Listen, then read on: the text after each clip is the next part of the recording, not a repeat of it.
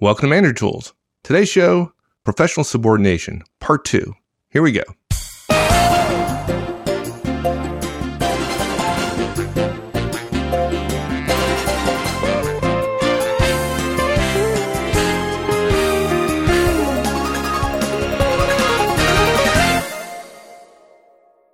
I don't want to be a dead horse, but I think this idea that managers always communicate for the firm is a difficult one for a lot of folks. If you don't embrace that, then this whole idea of uh, murdering the unchosen alternative becomes really, really hard. So let's talk a little bit about that with the danger of beating a dead horse, like I said, because we touched on it.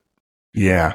Look, uh, folks, it's a hard thing. And, and I want to go back and say one other thing. If you're a young person listening and you, you haven't yet learned that uh, there are many voices and sometimes your voice is not the one that wins and you're passionate about everything. Good, good.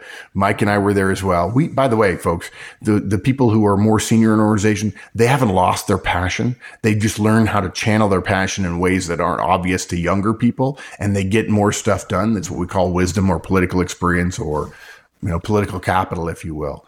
But you may struggle with this because you're so passionate about things, and that's okay. It's okay to struggle.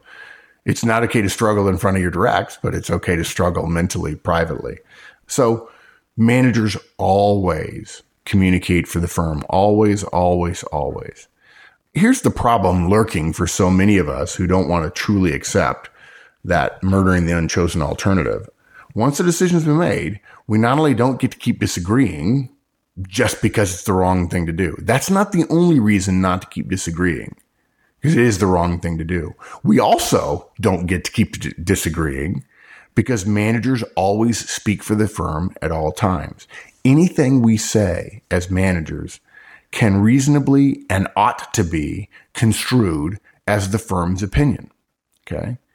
So when you speak, young manager, young Padawan, you are speaking for your organization all the time. Any personal opinion you share is essentially can be heard and ought to be heard as what the company thinks. Okay. The right to speak for the firm isn't something we use only when we're promulgating new ideas or new projects or, or just news about the firm. It's not a responsibility that only applies when we're hiring somebody or, or when we're firing somebody, which are two of your role power authorities uh, or, or when you're signing a review, which is one of your responsibilities as a boss, right? You wouldn't ask some random person to go sign one of your direct reviews. You would sign it, right? That's the company allowing you to speak for the company. By the way, this is why companies don't allow managers to give referrals, to give references. You've heard this before, right, folks? You've heard, oh, I'm sorry, I can't give you a reference. The firm has a policy. It's because managers speak for the firm and the firm is trying to, to limit its liability actually in that case. You don't only speak for the firm when you're assigning work among your team, amongst your team, which is, of course, part of your responsibility and your authority as a manager. Look, for, for those of you who are clever enough to figure it out, the fact that you speak all the time for the firm, that's the flip side of the concept that nothing said to a manager is ever confidential because the manager's first responsibility is to the firm we did a cast about that a while ago called manager confidentiality. And what we said was you can't guarantee it because if you guarantee confidentiality without knowing what your director is going to talk about, and then they tell you something that is malfeasance or that is illegal or immoral or wrong or affects the firm in some way, you're obligated to share it because your responsibility is first to the firm. Yes, we want you to care about your people. Yes, we want you to love them. And your first responsibility is to the firm. Okay. The right, the responsibility that we're talking about here is ever present in such a way that we must communicate as managers with the assumption that everything we say will be assumed to come with the authority, with the imprimatur of the firm. So, as Mike mentioned this earlier, when we share our disagreement with a particular decision, particularly in front of our team when we fought for the other idea, we're setting up a logical fallacy in the minds of our directs. Yeah, but your, your team knows when you're venting, right? I got a good relationship with my folks. They know I'm just venting. Yeah. Yeah. Maybe they do. Well, frankly, we think they they know it less than you think they do. Probably. I mean, right. And think about it this way, folks. I know you're thinking, no, no, no, they get it. They know what I'm venting. But how clear are you about every opinion your boss has? It's amazing to me how everyone assumes their team knows exactly what they're thinking and feeling. But then when you ask them about their boss, well, I'm not sure about that, not sure about that. Didn't know how to take what my boss said about that. Your boss, when he said it, assumed you knew how to take it. Yeah, but I, am different though. I'm different. Yeah, right. Exactly. Yeah, you're the one. You're the one. Uh, and, and, look, it doesn't matter. Uh, even if they understand it this time, this time is about your personal opinion, but it creates doubt the next time when you are speaking for the firm, maybe about something that they thought they knew what you would do, but then you're doing different. And maybe they're going, gee, I wonder if this is his personal opinion. I wonder if he agrees with this or not. If one of your directs comes to you and says, well, do you agree with this decision? There's only one correct answer. Actually, there are two correct answers. One is yes, and the other is I quit. Right. I hate to say it, but ethically, that's the choice eh, we have to make. Now, look, in order to maximize the productivity of the firm, you have to engage in a way that maximizes the productivity of your team. Uh, okay, somebody's going to write me and say, but Mark, what about sub optimization? Yeah, yeah, we get that. Okay. You can't indulge your personal interest in disagreeing with a decision at the expense of the team. In other words, complaining about the decision, causing them to work less hard and wasting the time while you're complaining and then have the team be less effective. Because if your team is less effective, don't complain about the company not being as profitable, right? Because it's everybody's team's productivity added up that makes up the overall productivity and therefore profitability of, of the firm, right? Okay. Yeah, I get you, right? But, you know, I, am working with my team. I'm trying to b- develop this relationship with them. And now what you're telling yeah. me to do here is, frankly, it's going to increase the distance between me and my team, right? They're going to see me as uncool. You know, yesterday yeah, I was telling yeah, them how great Plan X was, and now I'm talking about how great Plan Y was. And it feels like I'm putting some distance between us. I used to let them know what happened and how I thought the plan was wrong, and I shared all my thoughts. And frankly, I thought that brought us a little bit closer. And now you're telling me got to throw all that away. No, yeah, but one by the way, but one on ones will solve that. So okay. Yeah. well, one thing I can say is it's okay to say, yeah, I was for Plan X but within one second afterwards, you have to say, and now I'm for plan Y. And here's why. Here's why we're going to do it. Here's what works about it. Here's what I like about it. Blah, blah, blah, blah, blah. If somebody says, I thought you were for plan X yesterday, say yes. And now I'm not. I'm for plan Y. And right. people roll their eyes. All they're doing is proving to you that they're unprofessional and make a note of it and tell them that and give them some negative feedback. But look, in a way, Mike, you're right. You're open complaining about the fact that you lost or you disagreed if you didn't if you didn't lose probably does bring you closer to your team but not in a professional way. I'm going to take this to the extreme and some people are going to gasp but it's a bit like saying well i'm going to sleep with every member of my team. It'll bring you closer but not in the way you're supposed to as a professional. Okay i guess. Right? Okay yeah. yeah right yeah and look, folks, your team wants you to be closer to them because they know that reduces your power in this situation and in other situations. They want you to be one of them simply because of the red sign on your forehead. They want that to go away. They want you to have that power with everybody else, but not with them because that reduces their risk. And that's what people think about when they're talking to their boss is their risk. But that's not a good enough reason for a professional manager. You're going to do things that are unpopular. If popularity were the only reason manager tools wouldn't exist, you're making this management stuff so hard. It's so so hard. So hard. Yeah, it's actually the, yeah, and actually this isn't management. This is professionalism, right? Because yeah. this applies to an individual contributor as well. When an individual contributor wants his boss to do X and his boss says Y, the individual contributor is obligated professionally to say, "Okay, we're going to do Y, and I'm going to do Y to the best of my ability." Yeah. Well, well, management would be so much easier if I didn't have to be professional while doing it. yeah management we, that needs to be Horstman's 12th law or management would be so much easier if i didn't have to be professional all the time. Yeah yeah.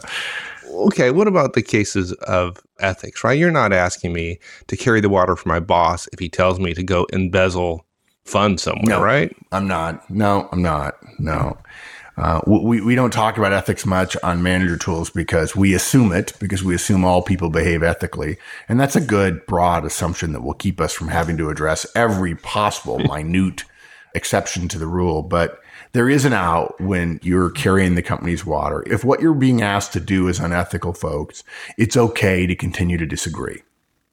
It really is. Okay. But now look, there are rules to abide by when you disagree for ethical reasons. The first one is, folks, it really does have to be an ethical reason. Okay. It's not ethics if you think the new plan is just monumentally stupid. Okay.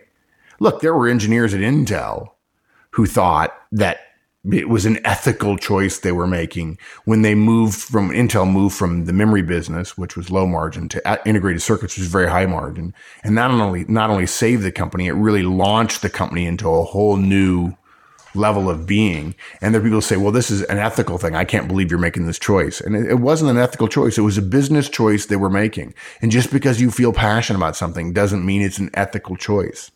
Look, having a strong disagreement is not an ethical disagreement. Okay. You can't say, well, I, I, have an ethical fire burning in me. I know I'm right. I'm afraid the company will go under. Frankly, folks, not to put too fine a point on it, but that's an unethical use of the ethical disagreement rule. Sorry, but it is. you don't get to couch passion for an idea as ethics. Okay. Disagreements about business results never rise to the level of being called an ethical disagreement. Okay. Now, look, I got to tell you something. There is a solution when you feel your company is going to kill itself right? If you believe they're making a business choice that is so bad and so wrong, and look, if you're a first level supervisor, the chance that that's actually true is one in a billion. But if you believe it, okay, that the company is going to go out of business, right? Oh, then what do I do? There is a solution. Yeah, gather your courage or your convictions and quit right? And frankly, lucky you, because if it's going to put, if it in fact, I mean, you, you'll find out whether or not it's true, whether you were right or not, quit and then find out if the company goes out of business. And if in fact you're right, lucky you, you will be in the job market sooner than all those people flooding the market when the company goes under. And so it will have been a good choice. On the other hand, if the company doesn't go out of business, and I'll bet you a hundred bucks they won't go out of business. Right. It's just puffery at that point. yeah. Yeah. And, and, and you're trying to justify it as an ethical uh, disagreement. If they don't go out of business, well, then you made a mistake. And thanks to professional subordination, you shouldn't have stayed there if you really believe it's so terrible. But right. it's not unethical. So, so what are ethical reasons? Give me some examples. The process that you're going to be involved in or the outcome of the process is immoral or illegal. And I want to make a distinction there. Just because you disagree with the plan doesn't make it immoral or illegal. Your passion doesn't make something immoral or illegal. The process or the outcome violate the company's core values. Okay. If there's improper business contact, lying, intentional dishonesty, awareness of dishonesty, cheating, stealing, misdeeds, malfeasance, false statements, false documents, false reporting, threats to job security, threats in any way, shape, or form, misuse of power, let's call it that. If any of those things are involved in the process or the outcome, then those are ethical reasons. Now, guys, just to be clear, company policies are not core values. They're not. Um, I had a person say, I have an ethical disagreement with a hire that was made. There were 10 people interviewed and there was uh, one minority and the minority didn't get hired. And we violated the company core value of fairness. And I had to say to him, no, you didn't. I mean, there was an interview process and they believed this person not the minority was the best best hire. And he says well i think we're violating a core value. No that's it's not unfair to interview people who are different and choose somebody who's not a minority. Okay. And he said well you know really there you know we're supposed to be a diverse workplace. Well actually you are a diverse workplace perhaps not percentage wise exactly right compared to the the demographics of the the world that you sell and purchase sell to and purchase from but no company makes that a standard. And so simply because we made a choice doesn't mean that we violated a core value. And this person then went and and actually believed that they had an ethical violation. And the company um, ombudsman was involved and said no it's not a violation. I, I, I reviewed it and it's fine and then, by the way, went back to the person and said, Hey, that really wasn't an ethical violation at all. I mean, just because we didn't hire a minority doesn't mean we're unethical. And the person quit over it, in fact. Oh, it's, um, it's crazy. I disagreed. And it was a way, to me, it was wasteful, right? Lost all yeah. that goodwill that had built up over years. So what does all this mean that I just shared? Folks, the chances are you don't have an ethical reason, an ethical exception. Um, they're pretty darn rare. People are pretty honest. Now, look, if you're aware of it, right? Okay, we understand that. Uh, but look, again, you might feel passionate about your disagreement, but passion is in no way any indication of any legitimate ethical concern. Okay. There's another point. I, I, said there were a couple of points here.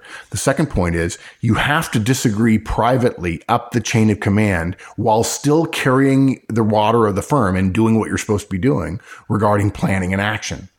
This is the way we disagree. We disagree privately. We don't disagree to our team. We don't tell them about the, the ethical fight, the passionate fight, the taking up the banner of the poor and downtrodden that we're going to, we're going to convince the company it's wrong and everybody's going to become aware of it. You don't tweet about it. You don't put it on your Facebook. Okay. And if nobody finds out that you were fighting about it, that's okay. If your goal is to have people find out that you're fighting about it, I would recommend to you that that is an indication that you don't have an ethical concern. Okay.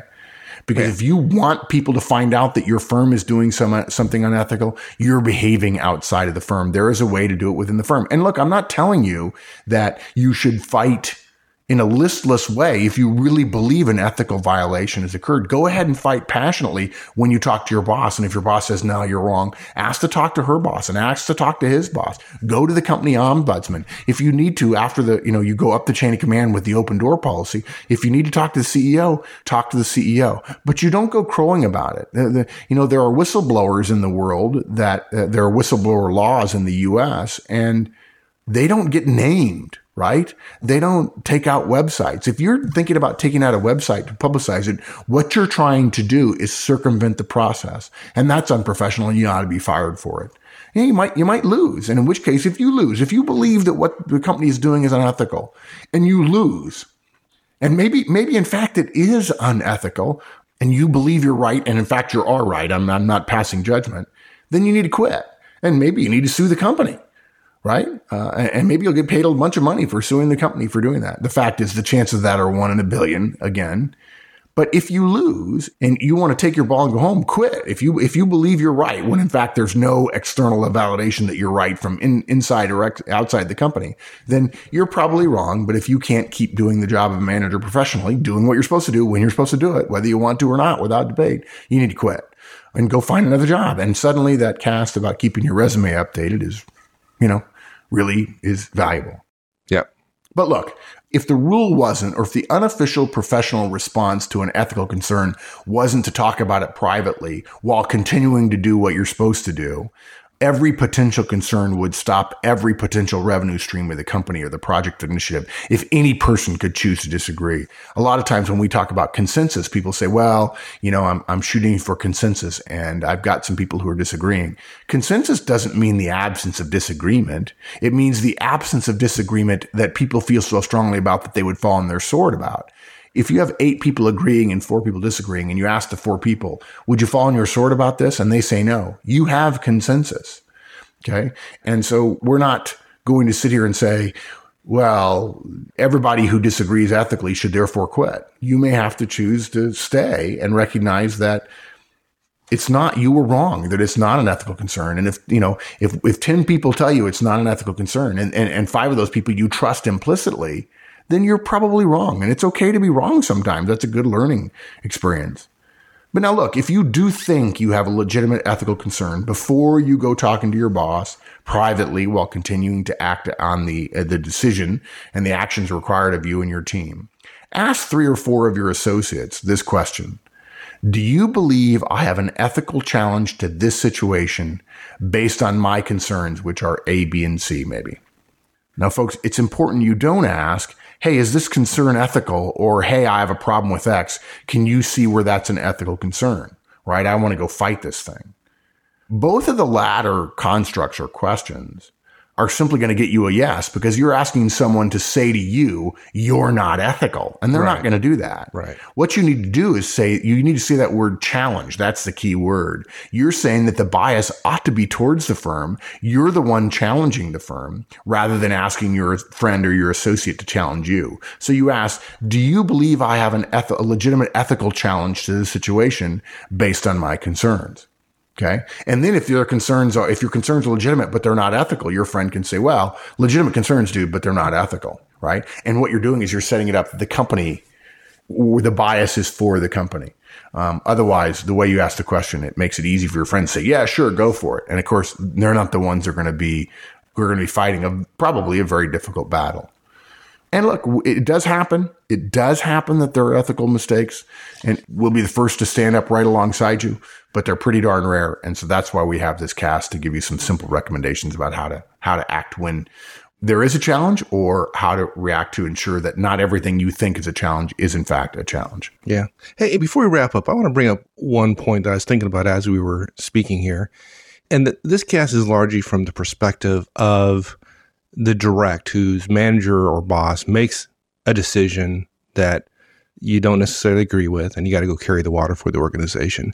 But I want to talk, right. I want to kind of flip it around a little bit and just caution managers about this whole idea of murdering the unchosen alternative. What I see often are managers, and so you got Mary and Jim and Bill around a conference table. We're debating pretty vigorously how we're going to approach this this particular product, right? And Mary makes some great points. Yet, I choose Bill's approach. So Mary's passionate about it. She obviously feels strongly about how how she thinks. So I say, "Hey Mary, for now, we're going to go with Bill's approach." Okay? Now, what I've just done is I said, "For now, we're going with, with Bill's approach. And what I've now done is I've Ooh. given license, license to Mary to continue to work on it. Because what she walks away with the idea is, hey, if I work on it, if I if I massage this a little bit and I come back and make my points a little bit better, it's possible that for now we'll go away, and for now it'll be Mary's approach, it'll be my approach. Folks, that's dangerous. When you make a decision, yep. you've got to make a decision. You can't let your folks off the hook or make them feel a little bit better by saying, ah, maybe at some point we'll go down that path, but for now we're going down this path. Yeah. The, the amount of wasted effort that Mary's going to spend on her, what was supposed to be the, the, the murdered alternative is, is incredible. Yeah, it's not murdered. And not and I think you have to say to Mary privately, hey, listen, sorry your idea didn't get, get chosen, and we're going to do this way. And so that's done and she's going to leave and say, blah, blah, blah, right? And you say, okay, thanks. We're moving on now. Yeah. And Mary, this is a good lesson for you. Okay. the lesson is we chose something else. You're not every idea is going to get chosen and you need to let it go. And frankly, because you were the supporter of it, the biggest supporter, the biggest touter of this idea, you know, I'll be looking at you particularly. I'm going to want to see that you, in fact, are engaging on this actively in a way that's as good as anybody else. You don't get a pass because you disagreed with this in advance. It's just like getting offers and taking offers in the job search, right? There's making a case and then there's acting on a decision. They're two separate things. One many choice, many ideas are good. It's, it's, this is just like brainstorming, right? When we're brainstorming, you could say anything you want. You can say toothpaste. You can say peanut butter. It doesn't matter. And we're going to write it down and we're going to give you credit for that. And then we're going to decide we're going to do X and then all the others are unimportant. We might keep them in our back pocket in case X totally falls down, but we're not going to talk about them privately. We're not going to plan for them. We're not going to spend 5% of our time keeping them fresh and new. We're going to murder them. And only if X fails are we going to come back and look at what might have been number two. Yep. Yeah. So look, this, this is a hard lesson, folks, but it's an important one. Professionalism means subordinating yourself at times. The upside of having power is balanced by the downside of the responsibility that goes with that power, right? You're going to lose arguments, right? And, and yet you've got to be willing to support the other side if the other side is, uh, has the idea that gets enacted. You don't get to continue your argument by underplaying the actions afterwards. That's unprofessional. It's rude. Okay. You don't get to complain that you didn't win. You certainly don't get to do it in front of your directs. When you communicate responsibilities and actions to your folks, you have to communicate for the firm in a way that's best for the firm, that will get the best activity, the most taking of responsibility by your team. That means motivating others to act effectively rather than to bemoan what didn't happen. And frankly, look, why would you keep fighting for an idea if in fact you followed our first recommendation, which is to murder that unchosen alternative? Yeah, it's a hard lesson and it's a good lesson. And professionals at the top of your firm have learned that there are two parts to the process fighting and then acting on whatever decision was made after the fight. Good. Okay, so much for that short cast. yeah. All right, my friend. We'll see you. Thanks, partner. Bye. Thanks, everyone. That's it. We'll see you again next week. Meantime, have a great one. So long.